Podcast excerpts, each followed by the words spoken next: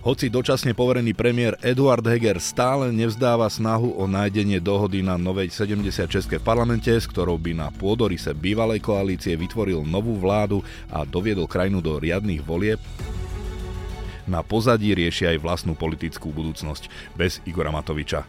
Mobilizujú sa aj iní politici z koaličného spektra a hovoria o vzniku nových strán či spájaní síl tých existujúcich. Nieť sa čo čudovať, keďže pravdepodobnosť toho, že sa vyhneme predčasným voľbám je naozaj malá. Na druhej strane stále trvá patová situácia, keď SAS, ktorej postoje sa síce menia rýchlejšie ako počasie, dohodu na predčasných voľbách odmieta, rovnako ako Oľano a za ľudí. No a niekde v strede stojí sme rodina Borisa Kolára, ktorá je síce ochotná novú vládu podporiť, ale iba do termínu predčasných volieb. Začína sa komentovaný prehľad politicko-spoločenských udalostí týždňa. Počúvajte pravdu, sprevádzať vás nebude Zolrác. Na aktuálnu politickú situáciu sa po sviatočnej a novoročnej prestávke pozrieme už tradične s komentátorom denníka Pravda Marianom Repom. Ahoj. Pozdravujem poslucháčov. Ako som spomínal na začiatku, dočasne poverený premiér Eduard Heger nevzdáva snahu o dovládnutie s novou 76 v parlamente. Pri príležitosti narodenín Richarda Sulíka mu na sociálnej sieti poslal odkaz, keď tam zverejnil svoju fotografiu v drese s číslom 76 a s textom, aby si pri sfúknutí sviečok so zatvorenými očami niečo pekné prijal. Čo ti napadlo, keď si to videl? No tak som sa asi pousmial. Tak ako... Iba pousmial? Ako mnohí iní, keď toto uvideli, že, že Eduard Heger stráca kontakt s realitou. E, ja mám pocit, že on od toho pondelka, ako začal fungovať, tak povedať na novo, celý politický svet na Slovensku, ako keby žil v nejakom paralelnom svete, v nejakej inej dimenzii a nevnímal tú realitu. On, ktorému bola vyslovená nedôvera v polovici decembra, zrazu chce znovu nájsť niekde 70 Česku. Podľa mňa to je, to je, to je ne, nesplniteľná misia, je to chimera, je to hľadanie svetého grálu, to je niečo, čo, čo je vopred prehrané a z tohto hľadiska mi príde paradoxne postoj strany Sme rodina Borisa Kolára asi ako najpoctivejší, e, pretože jasne Boris Kolár povedal, že áno, ok, sme ochotní to podporiť, ale za, za podmienky, že budeme vedieť jasný termín. Keď si spomeniem na Milana Krajniaka, ministra práce, ktorý až tak, by som povedal, tak, s takým úškrnom na tvári sa opýtal, že tá 76 to je niečo ako Yeti. A, a e, Eduard Heger stále o tom rozpráva a neprestáva. No a aby som sa vrátil k tomu dresu, tak ja mám pocit, že Eduard Heger sa týmto všetkým len tak strápňuje a, a to, to, toto e, narodeninové želanie bolo ešte vrchol trápnosti. Takže ne, neviem, neviem, e, či nie je schopný e, reflektovať tú realitu, ktorá tu je. On chodí s nejakými doskami, v ktorých má údajne už nejaké podpisy, ale sú to zase len podpisy členov Olano. Tak ja, ja skutočne nechápem, o čo sa usiluje. To je, zase použijem ten výraz Mission Impossible, to je nesplniteľná misia. Poďme teda k adresátovi tej výzvy strane SAS. Tá ešte po vyhlásení poslanca za ľudí Jurára Šeligu zo začiatku týždňa, že Nova 76 je na spadnutie, odkázala, že ju nikto na rokovania zatiaľ neoslovil a aktuálne ani nevie, s kým má vlastne rokovať. Navyše Richard Sulik je do konca týždňa na dovolenke piatok popoludní však SAS dala na web status, ktorom vyzýva členov poverenej vlády, aby sa nezaoberali svojou budúcnosťou, teda zostávaním 76, ale ekonomickými problémami občanov a firiem. V tomto zhodne s Igorom Matovičom kritizujú ministra hospodárstva Karola Hirmana, pričom pripomínajú, že bol ekonomický expert progresívneho Slovenska. Aká je teda podľa teba pravdepodobnosť, že by SAS napokon podporila novú 76? Za akých podmienok by to podľa teba mohla spraviť? Tak tá pravdepodobnosť je podľa mňa veľmi malá. SAS už urobila jeden krok, ktorý sa nestretol e, s veľkým pochopením u ich voličov, myslím tým odchod z vlády. A vidíme, že preferencie SAS kontinuálne klesajú, čiže SAS teraz bojuje o svoju záchranu, je na hranici zvoliteľnosti nejakých 5-6%, čiže oni budú musieť nájsť spôsob, ako znovu prilákať toho voliča, ktorý zjavne ušiel k progresívnemu Slovensku, aby znovu možno tých skutočne liberálnych, myslím v zmysle ekonomickom, podnikateľov a tak ďalej, dokázali prilákať späť.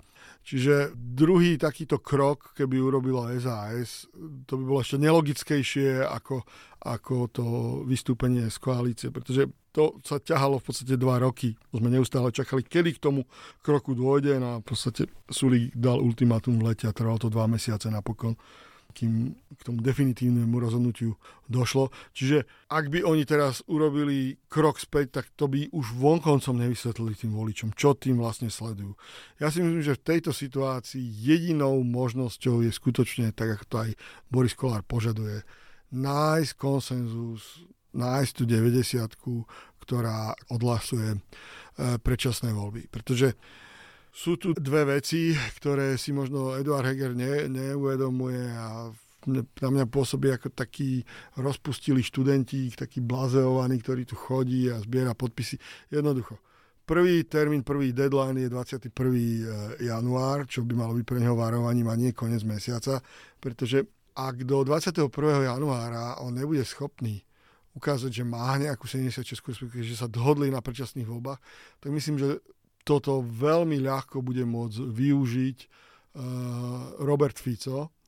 A ak eh, to referendum sa doteraz zdalo len taká politická hra smeru, kde išlo hlavne o mobilizáciu vlastných voličov, tak teraz sa to môže ukázať, pre čas ľudí si môžu povedať, že táto vláda je tak neschopná, že oni nie sú schopní ani len sa dohodnúť na, na tom, kedy tento, tento celý trápny cirkus skončí.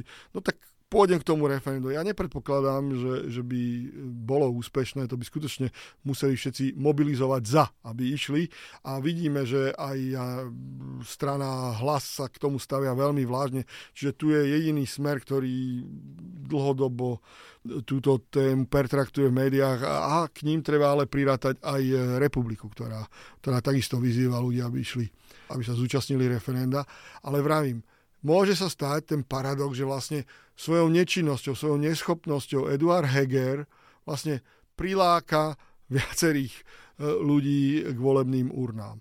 No a v tých referendách predtým, tam sa, sa tá účasť pohybovala o 20 do 30% čiže tu každé číslo na 30 a nedaj Bože na 40% by Robert Fico mohol prezentovať ako svoj úspech. On by mohol hovoriť, že pozrite sa, napriek tej antikampani, ktorá tu ako kvázi prebieha, že nám to všetci otrieskávajú o hlavu aj zo strany prezidentky, aj zo strany ostatných subjektov v úvodzovkách, koľko ľudí prišlo voliť. No a to by bol skutočne varovný zdvihnutý prst. Pretože, tak ako si povedal, kombinácia e, vysokých cien energie, aj e, rastúcej inflácie tu môže vyrobiť takú výbušnú zmes, že si to nechcem ani len predstaviť, čo to môže znamenať potom o voľbách.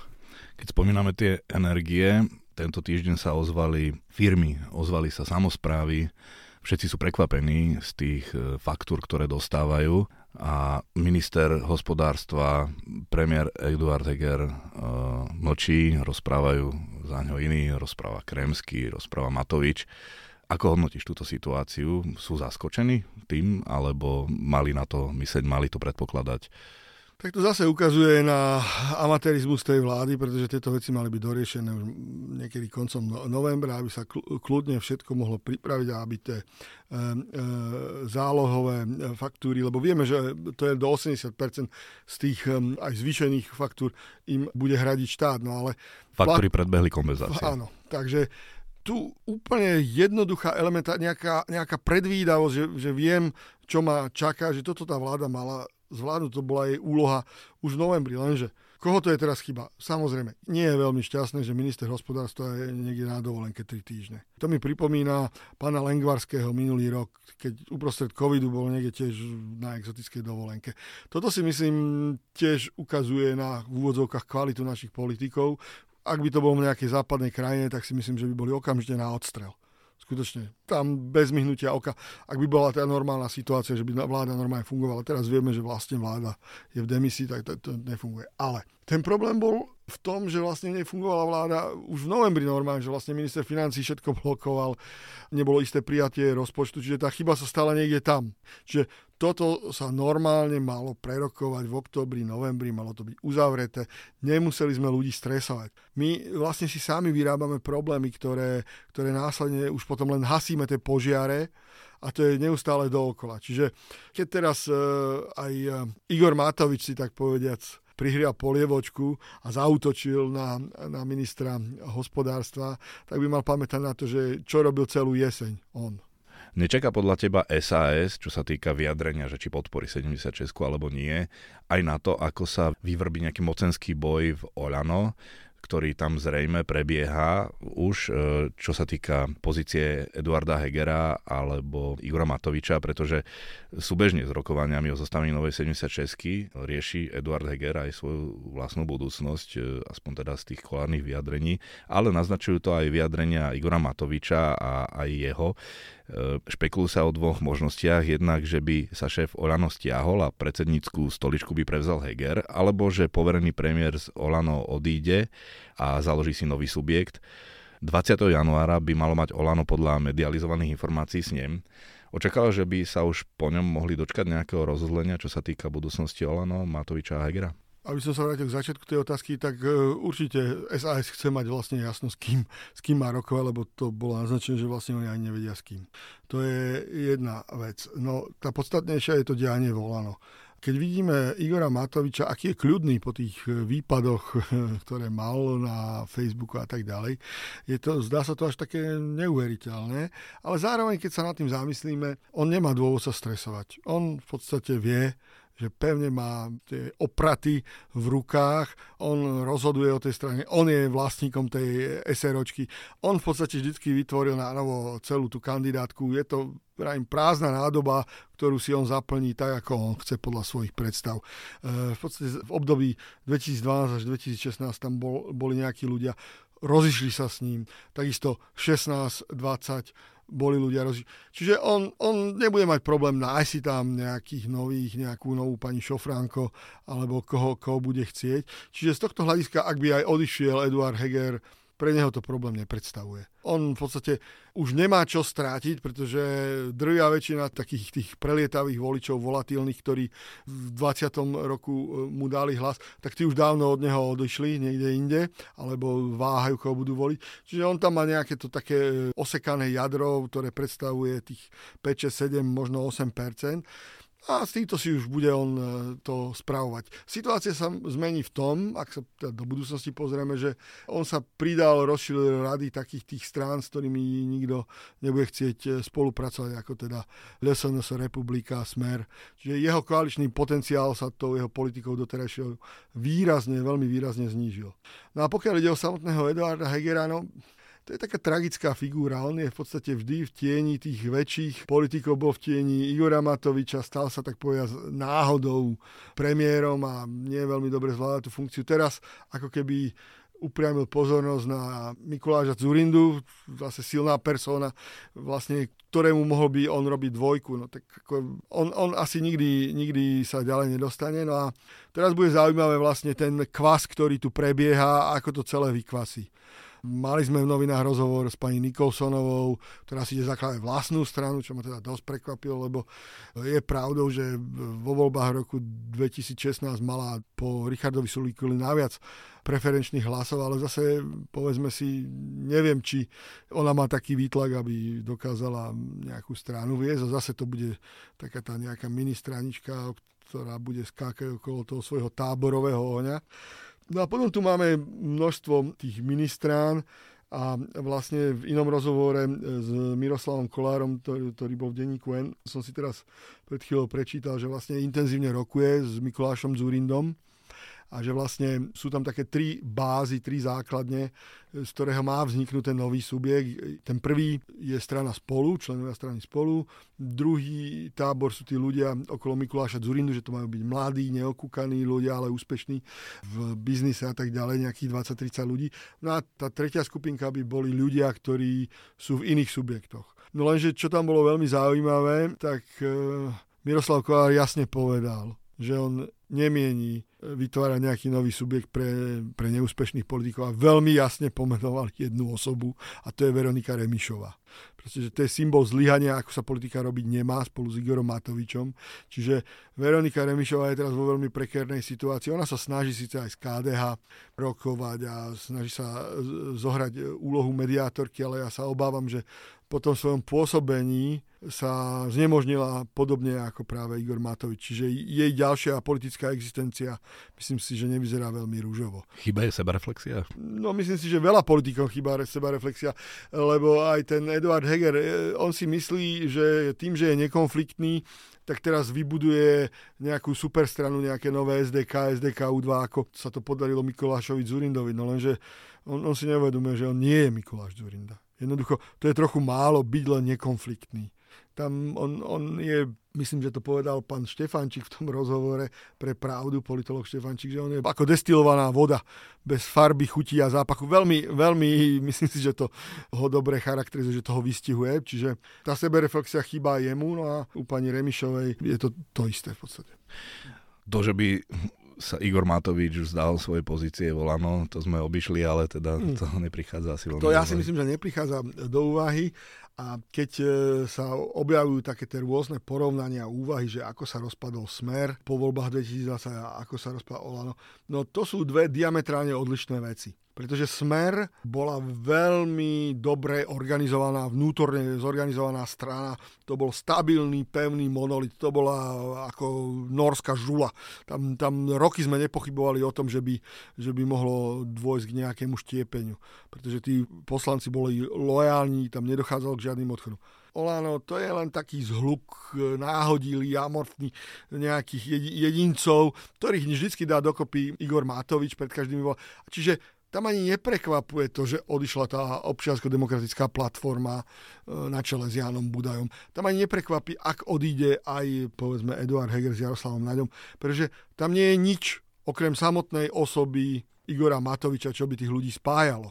Čiže ja by som neporovnával tieto dve veci. To sú skutočne dve neporovnateľné veci. Protichodné informácie zaznievajú veteri aj ohľadom toho, že či novú 76 podporuje Sme rodina.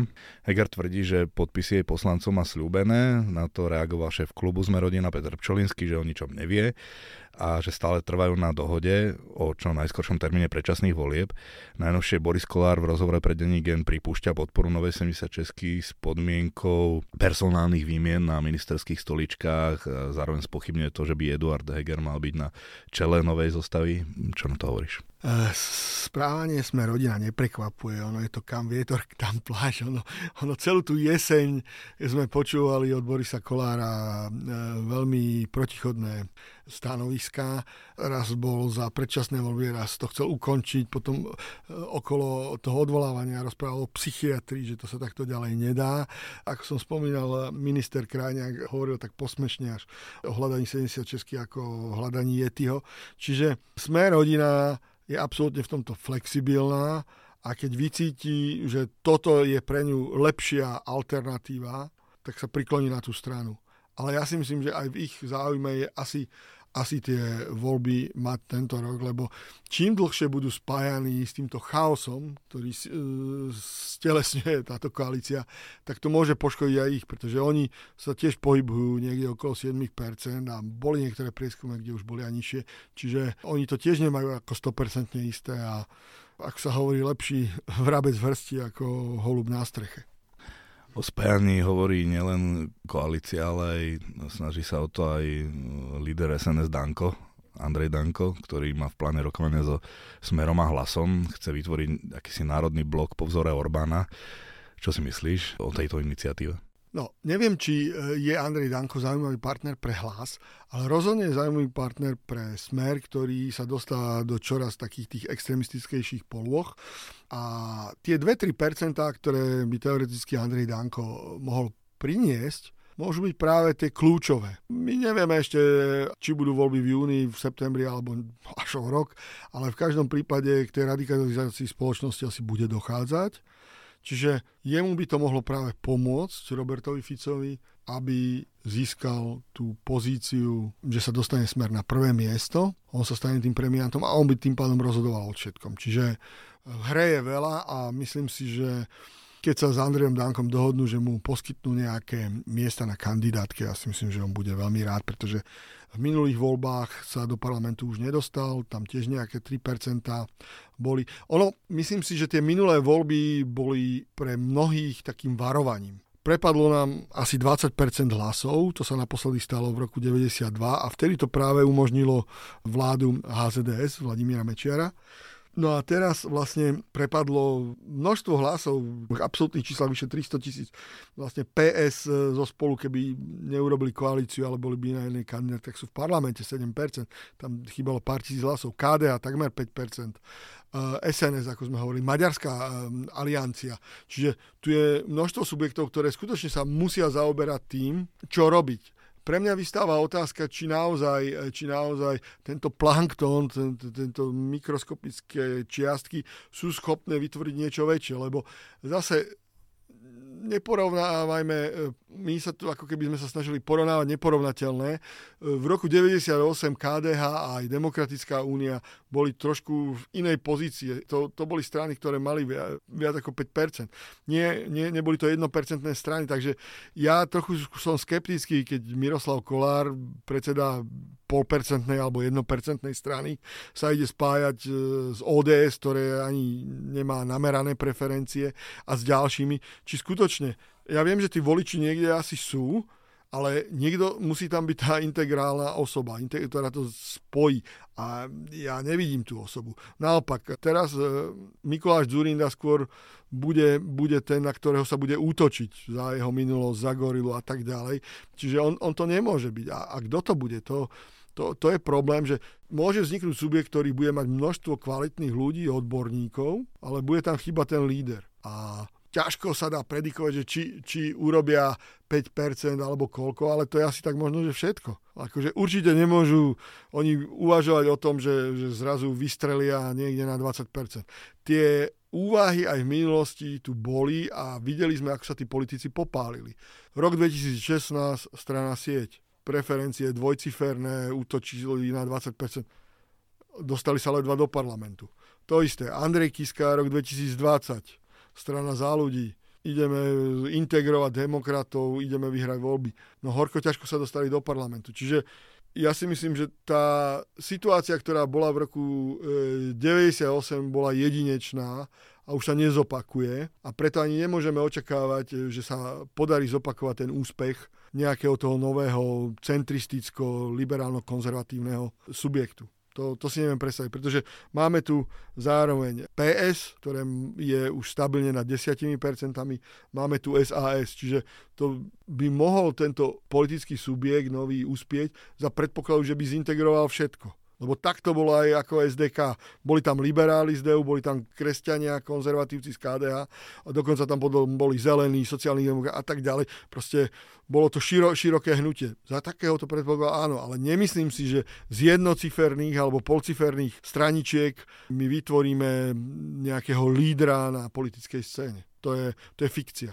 Ešte sme sa paradoxne nevenovali preferenčne najsilnejšej strane, a to je hlas. E, ty si ho spomenul, že či by išiel do koalície alebo do nejakej spolupráce aj predvolebnej so Smerom tam teraz skôr vychádza, so Smerom a SNS, tam skôr teda vychádza spojenie republiky SNS a, a Smeru. Ale čo si myslíš teda, akú úlohu zohrá, alebo, alebo akú stratégiu zvolí hlas? Tak e, hlas dlhodobo má stratégiu byť absolútne neutrálny. Nejak sa nevymedzovať zásadne voči nikomu. Nechať si otvorené e, dvierka aj e, voči, ja neviem, PS, aj voči Kolárovi. V podstate oni sa vyhranili veľmi, veľmi jasne jedine voči LSNS, ale LSNS vieme, že už asi v parlamente nebude. A voči Olano, teda Igorovi Matovičovi, ale v podstate tam na tom sa zhodnú takmer všetci. Čiže uh, oni sú takí sme rodina opozície. Hlas nechce nejakým spôsobom sa príliš vyfarbiť, dať jasne najavo, s kým by išiel, s kým by nešiel. Im táto pozícia takého všeobjímajúceho hnutia vyhovuje a oni z toho profitujú.